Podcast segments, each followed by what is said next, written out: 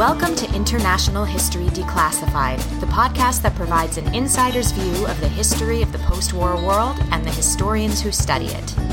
International History Declassified is a production of the History and Public Policy program at the Woodrow Wilson International Center for Scholars.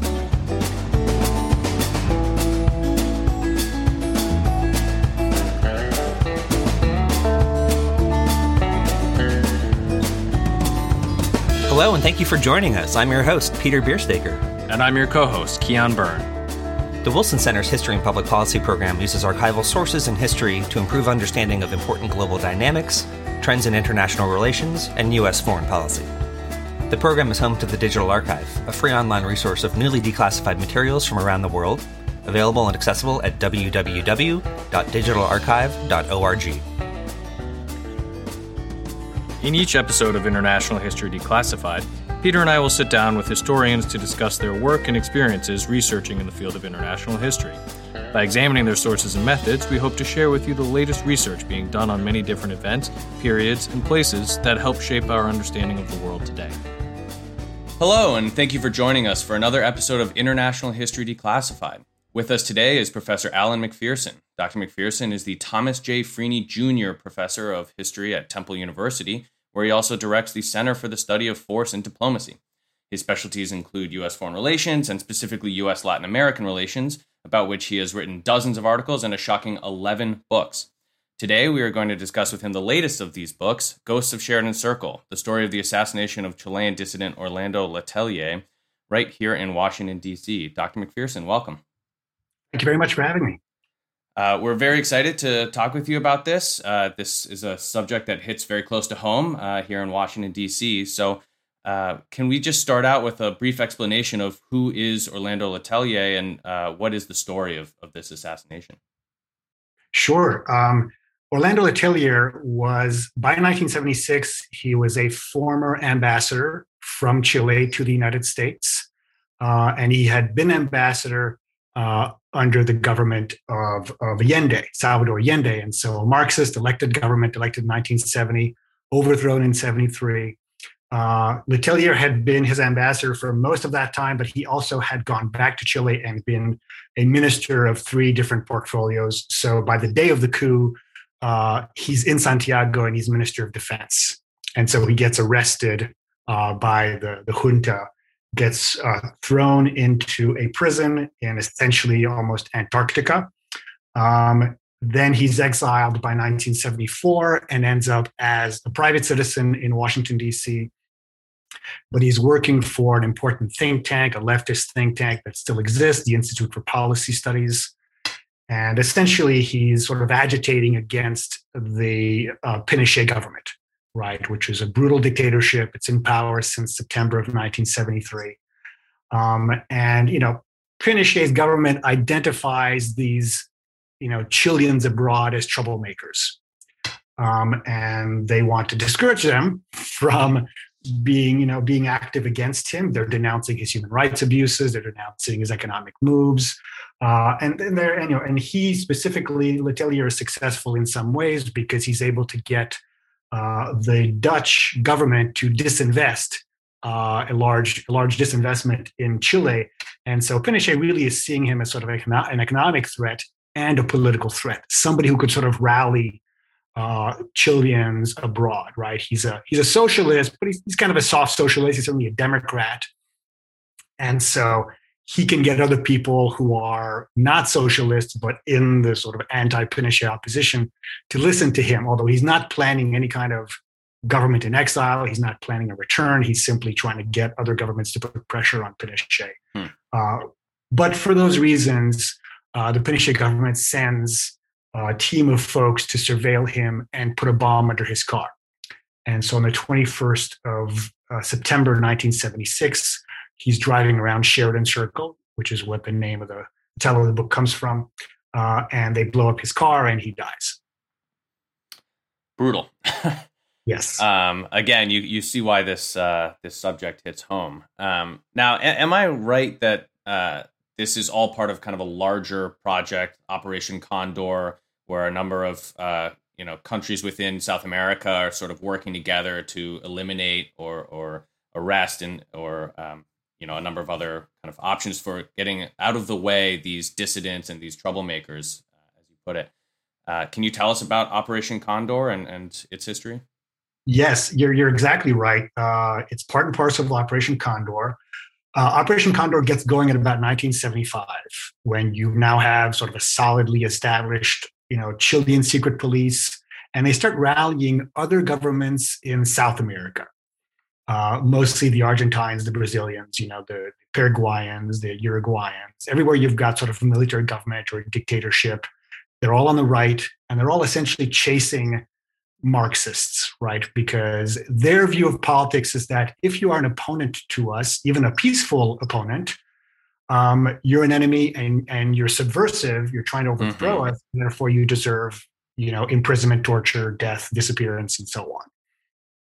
So they, of course, are doing this inside their countries, right? They're chasing down dissidents inside their countries. But Operation Condor is the effort by these South American dictators to say, let's help each other out because it might just be that some Chilean dissidents are actually hiding out in Buenos Aires, right? You can help mm-hmm. find them for us, or at least allow our secret police to go into your government unimpeded. We'll catch our folks, we'll bring them back.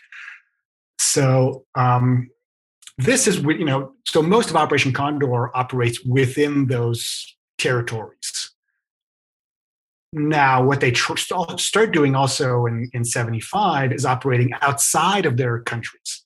So they um, they try to assassinate another Chilean dissident in Rome, for instance. And of course, the Italian government is not in on this, as far as we know. Um, and so Orlando Letelier is also part of this, where Chile basically, you know, we don't know exactly what they're thinking, but what I imagine they're thinking is that, well, this is, you know, the Nixon slash Kissinger Ford government. They're not going to mind if we do this. They're not really going to investigate because they believe in the larger sort of Cold War anti-communist mission. Hands-off approach also to these. Yeah, allies. yeah, they've yeah. always been hands-off. They let us sort of do what we want at home. So why not just extend our power a little bit, reach over into the United States and kill someone there? That will really show the Chileans that there's no safe place anywhere. Right. Um, and so, but it's one of the rare cases of going outside of South America, right? It wasn't sort of your typical Operation Condor operation and I, I think so. What, sorry, go ahead. What really makes it interesting and, and, and quite a, a fascinating uh, tale and story is, is that it, it, it was outside of uh, those Operation Condor countries. It was inside the U.S. It was in the capital city of the United States, blocks uh, you know, less than a mile from from the White House. I think it its location uh, lends a little bit of, uh, of, of gravitude. I think to to the gravity rather to the uh, to the the um, the story of the assassination. And I, I, just wonder if you could maybe develop that uh, and talk a little bit further about uh, some of the, dom- the domestic U.S. concerns that that may may or may not have played a role in in, uh, in the assassination. You mentioned the the sort of trilateral uh, Nixon, Ford, um, Kissinger angle. Uh, was the was the election of Jimmy Carter uh, was that by chance weighing in on on any on any minds going into the decision to make this to, to, to carry this out on on U.S. soil the way that it it, it unfolded. Yes, to a certain extent. I mean, again, we don't know that much about what went on in the minds of the Chileans as they were planning this. Um, now, there's a lot of context here that's important. Yes, this takes place uh, about six weeks before the election of Jimmy Carter, right? And when it happens, Carter introduces it into, I think, a presidential debate or a statement where he says, "Hey, you know, we're losing control of, of, of even our allies in South America, right? We need to really enforce human rights and so on." Um, and he talks about national sovereignty also. And so, you know, one of my articles on this has been about the unity of these two sorts of forces, right? The more sort of realist Americans who are shocked at the fact that this is happening inside their borders. They're losing control of the Cold War not to the left but to the right right? These sort of you know extreme right-wing dictators who are telling the americans no no this is how we're going to you know prosecute the cold war.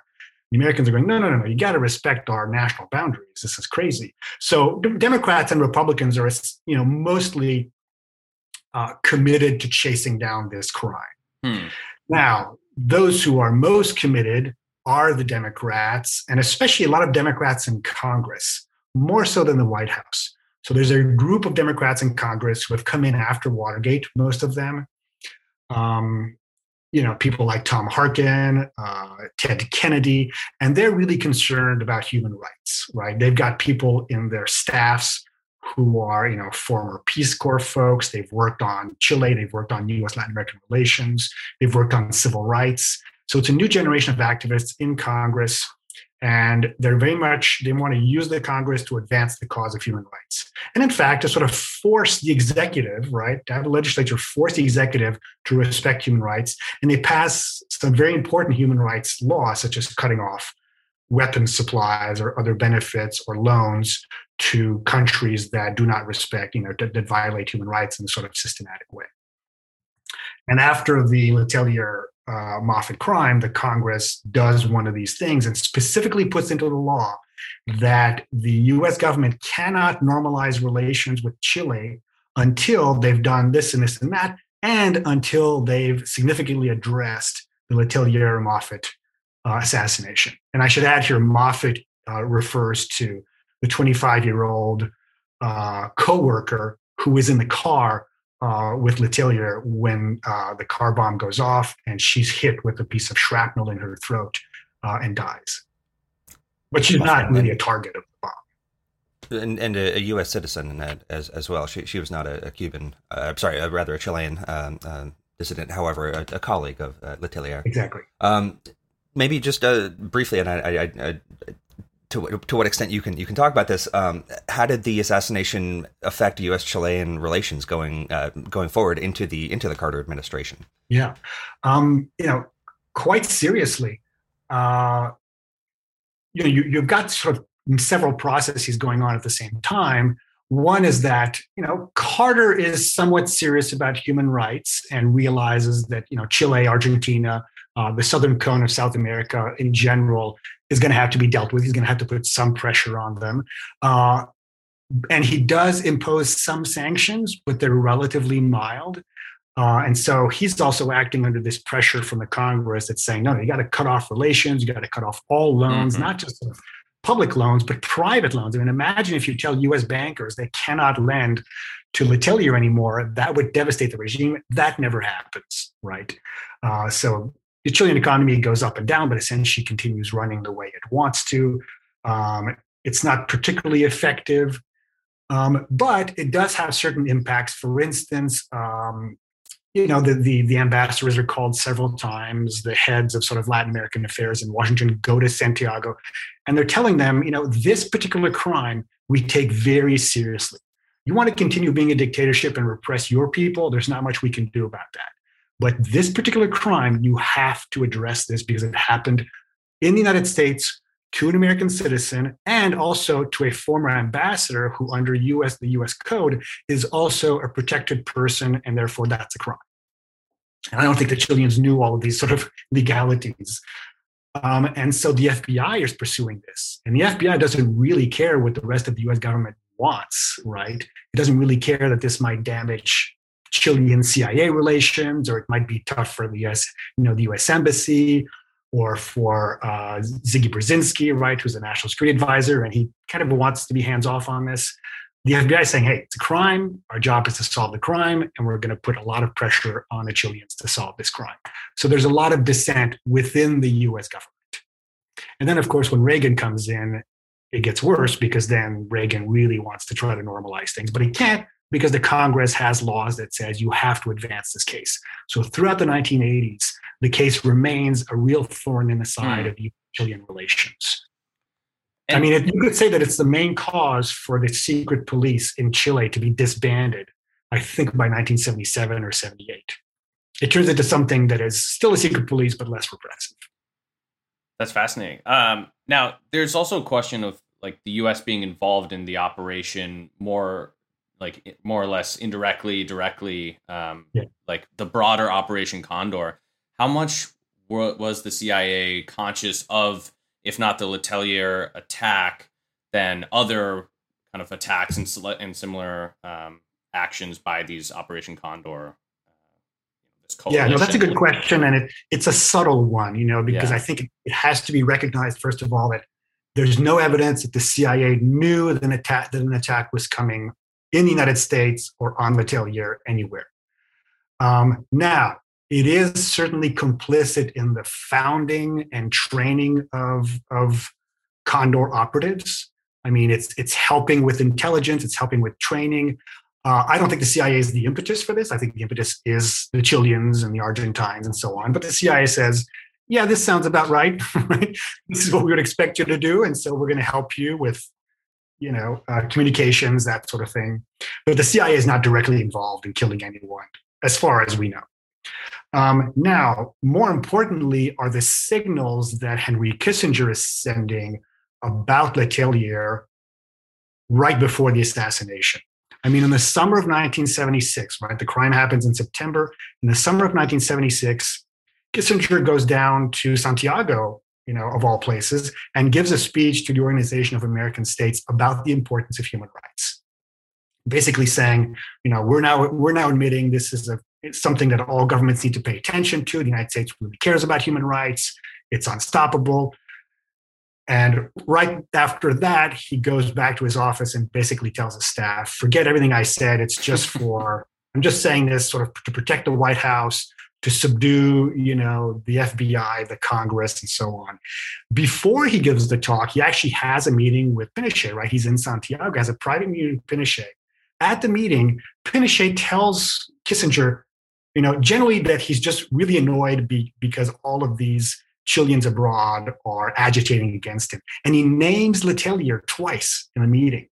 And never once does Kissinger say, you're not to, you're not thinking about assassinating, right, this person, right, who lives in the United States. I mean, we would never countenance that. He says nothing like that. In fact, he basically says, uh, I don't have the exact quote here, but, you know, these are domestic issues. You do what you need to do. We're mm-hmm. not going to get involved.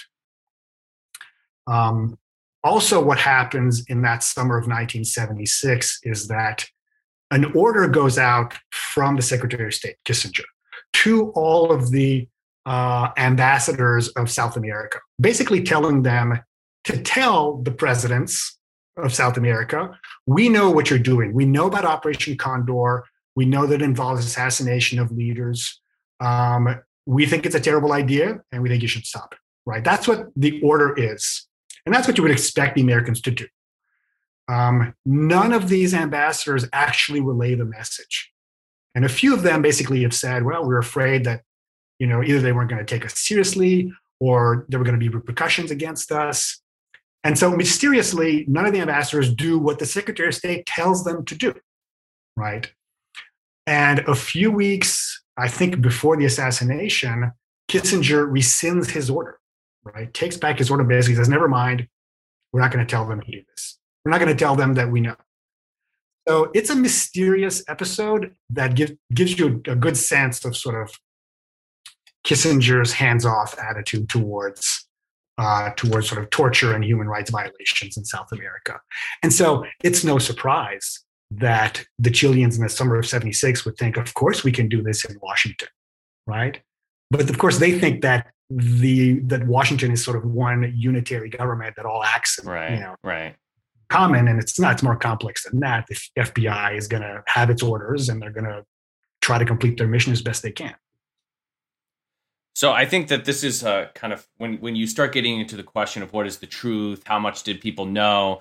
I think that's a pretty great time to transition into kind of conversations about research and the documents that you've been working with and uh, you know trying to figure out exactly who knew what when can you tell us a little bit about the research that you did for the book and where uh, kind of the core of your sources came from yes um, well i started in uh, 2014 2015 you know reading background things and uh, eventually I got to documents in in the fall of 2015, and that's important because one of the first big collections I went to was a collection of 29 boxes at the National Security Archive in Washington. So Peter Kornbluh works there. I'm sure you know him. Mm-hmm. Um, and what I found out is that he knew not Orlando Letelier, but his widow. And she plays a very important role in my book. She's probably essentially sort of the main character. Um, and what she did in the early 1980s is filed not only a criminal suit, but a civil suit against the Chilean government. Um, and so, as part of that suit, they collected all these documents. And so, they actually essentially had everything from the FBI, right? um, and a bunch of other great documents. But essentially, everything the FBI ever wrote to each other about this suit. So you have all of these great details of this investigation. So that took me about a month to go through. Um, and what Peter didn't tell me when I was there is that he was secretly working with the State Department to declassify several more documents mm. that had to do specifically with this case. He couldn't tell me at the time. Uh, so I went back home, and then I got I got the news that Secretary of State John Kerry was visiting Chile, and as part of doing that, he declassified thousands of documents. Um, hundreds of them had to do with this case, and so 2015, a huge declassification of documents. One of them is very interesting because it is a document written in 1967, excuse me, 1987 by the CIA. And it's a document in which the CIA says, we now think that Pinochet himself ordered this assassination and then covered it up.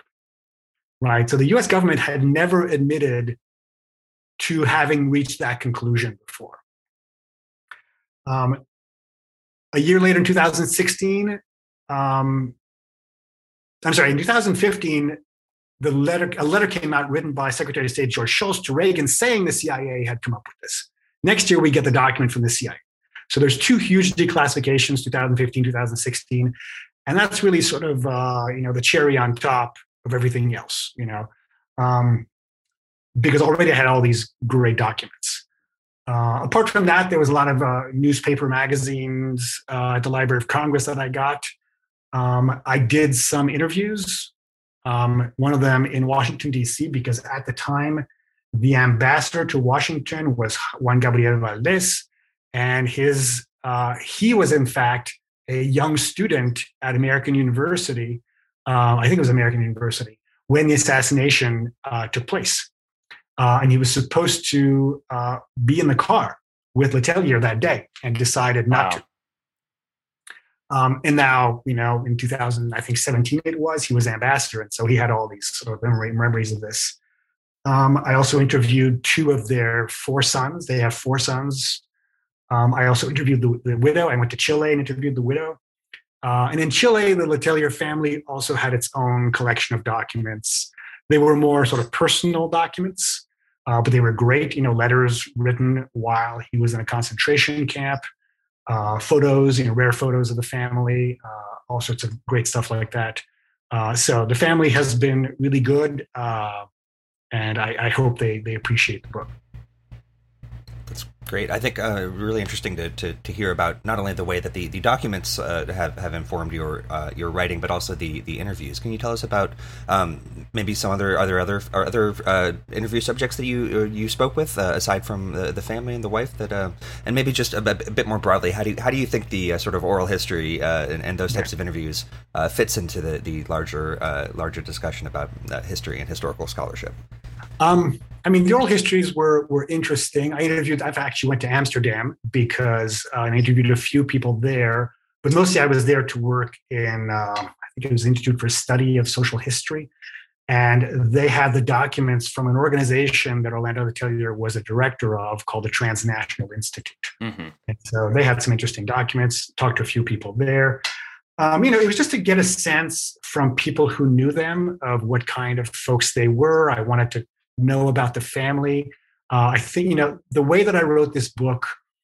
Uh, it's essentially narrative nonfiction, right? So it's not your typical academic book, even though it has an argument and it uses all the documents that are out there. Uh, it's really kind of a political thriller if you sort of look at the style of the writing. Uh, it's important for me to it was important for me to get to know some of the characters and to develop their personalities as characters uh, to get a sense of their backgrounds and their their values and so on. So, you know, and and the widow Isabel was, like I said, the most important character because, of course, she lives right, and she seeks justice for her husband until the mid 1990s, right. So this, the, the book goes all the way to the mid 1990s, which is when they finally put in jail the man who made who gave the order, right? Not Pinochet, but the head of the secret police and his right hand man. Um, and so going to Chile, sort of getting a sense, I talked to a few people who knew them in Chile. Um, the, the, the the sons that I spoke to actually lived in California because this was a very uh, binational family, right? They all mm-hmm. spoke English and Spanish very well. He was ambassador to the United States. Uh, one of the sons was born in the United States. Um, and so two of them actually ended up living as neighbors in, in Venice, in California. And so I went and spoke to both of them on the same day. Um, and it was fascinating to see how their lives were affected by this, right? Because they were all teenagers. They had four boys, all of them teenagers, probably between the ages of you know 15 and 20. Uh, and so they had to live the rest of their lives uh, with this tragedy uh, defining them. So you know, part of the interviews was not really getting, you know, information but it was just sort of getting a sense of who these these folks were. And also sometimes it was sort of confirming stories from the family, that sort of thing. What was your grandmother like? What was your mom like? Your aunt? Orlando Letelier's sister um, is a lawyer, and um, she was an important part of sort of defending their case in Chile um, in in the 1980s. And so I wanted to know about her. I tried to interview interview her. Unfortunately, she got sick right as I tried to do that. So uh, they they canceled the interview, but but that was that was part of the plan too. Um, you know, and I was I was quite aware that you know, this this is sort of the last time that I could interview some of these folks. Or Isabel Letelier was 87 when I met her. Uh, you know, lucid but not in great health, and so it would have been hard for her to to travel, you know, or to probably even meet me somewhere. So I went to her place. Uh, she was very forthcoming. We talked for about four or five hours, uh, and so she had uh, you know lots of stories to tell it, it's really interesting the the tough situation that historians are put in when trying to match uh, interviews with documents because the timeline for getting the interviews is very quick and you have to try to get with these people especially the further back you're you're studying your subject is you have less and less time in order to get these interviews. And yet the longer you wait the better the documents you'll probably get are. So it's, yeah. it's sort of tough to balance that um, yeah, I mean, my, my, my, my general strategy has been to wait as long as possible to do the interviews, right? So that I really know the story mm-hmm. and then I'm not sort of going through basic, you know, basic history that I could get somewhere else. And then, and sometimes I, you know, I know the documents and I'll tell them, you know, on this date, you said this, uh, you know, what do you think about this now? Mm-hmm. You know, 30, jar, years later. Jar the memory a little bit. Yes, I mean, you know, to actually have the documents with you can be really interesting, can be really important, can jar the memory. Uh, but often it sort of impresses them and they realize, okay, I can go into real specifics with this person uh, and not just sort of lecture them about, you know, general historical trends and that sort of thing. Just, you know, they know that you know them really well. Right. Right. Right. So, um, about the documents, did you ever get a chance to work in the Chilean archives at all, or any of the archives in the in the continent? Yes, um, I didn't work in the Chilean um, foreign ministry archive, but I had a colleague who did, and he told me there's not a lot on Letelier, but you know, he gave me a few documents that were on there, um, and and they were they were very useful. Um, what I did work on was this Letelier collection, right? The Letelier family collection, which uh, which was a which is in the National Archives of Chile, but like a different part of the archives. It wasn't the foreign ministry. Uh, they were very welcoming. I was the only one in that part of the archive. I'm not sure exactly how that archive is supposed to work, but when they found out what I wanted to work on, they brought me sort of upstairs, away from where most other archiv- uh, most other historians were. Where working. the better cameras were, they could really get a look at your face. Uh, maybe maybe it was something like that, but they were super nice to me. I mean, if I needed anything scanned they would do it immediately you know they would they wouldn't charge me for anything uh, later on i needed permission to reproduce a bunch of photos. They just gave it to me without any hesitation. They signed everything. I mean you wouldn't get that in the united states right? Uh, latin americans generally are a lot less concerned about declassification about permissions you know? Um, i've never had a latin american turn me down to give an interview for sort of reasons of security mm. let's say right? That they that they feared some sort of reprisals from this or that they try to sort of control the interview if they ever said no, it's because they just Don't they couldn't, they weren't in town or they weren't they weren't healthy enough. Um, but Latin Americans, generally speaking, I think have sort of a healthier respect for academics and for writers and people who are doing research. Uh, and um, so I've I've found it to be relatively easy. uh, and really welcoming to do to do oral histories in Latin America. I would I would tell researchers to try and do more of them because it's it's pretty easy. So um, I think that does kind of lead into uh, a bit of a, a, more general and standard question that we try to ask all of our podcast interviews uh, and guests who come on, uh, which is, you know, um, thinking about the the different uh, documents that you've seen, the different oral histories, uh, interviews that you've done. Um, is there any, uh, you know, surprise document that jumps out at you or, or, really sticks in your mind, or a statement that that some interview subject has made that, um, you know, perhaps um, didn't necessarily change the way you you you, you understood the situation, but perhaps uh, provided a, a, new perspective and a, or a new angle, or just something that is a a, a fun fact that you you learned. Um, we like to try to find these uh, these little golden nuggets of, of documents and, yeah. and try to highlight them as best we can. You know, I haven't mentioned this yet, but one of the places I went to was the Wisconsin Historical Society uh, in Madison, and they have the archives of IPS, right? The Institute for Policy Studies. So it's the think tank where Letelier worked and then after he died, his widow essentially took his job, right? She transformed it to her own interest, interest, but she essentially worked for them for the next 10, 15 years. And so all of her archives were there, all of the archives of Saul Landau, who was who wrote a book about Letelier, who was a friend of his. Um, he also worked there. So they were probably in terms of sort of getting to know the family and getting to know their personal lives, probably the most interesting archives. And I'll give you the sort of the, the one set of documents that was the most interesting to me. So as they're moving forwards with their civil case, they're trying to get essentially reparations from the Chileans. Right. And at some point, the US government, the Bush government, in fact, backs them and says, okay, we're going to back you. And this is the first time in American history the American government has backed right, private folks trying to get reparations from a foreign country.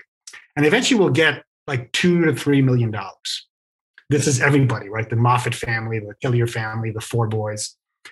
Um, and in the process of trying to get this, I think they have to prove that this has hurt them. You know, they have to sort of prove to the courts how much the case has hurt their lives, not only their their their uh, ability to make money, but just their lives sort of emotionally.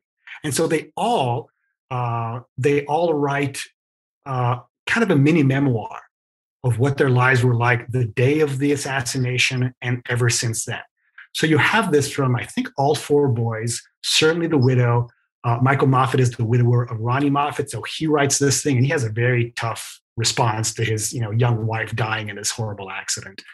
Uh, the parents of Ronnie Moffitt are writing these things. So psychologically, I had these great profiles of the suffering of these sort of grieving families. You know, you even had psychologists who had you know interviewed them and said i think they have ptsd they've got depression. They've got this and that.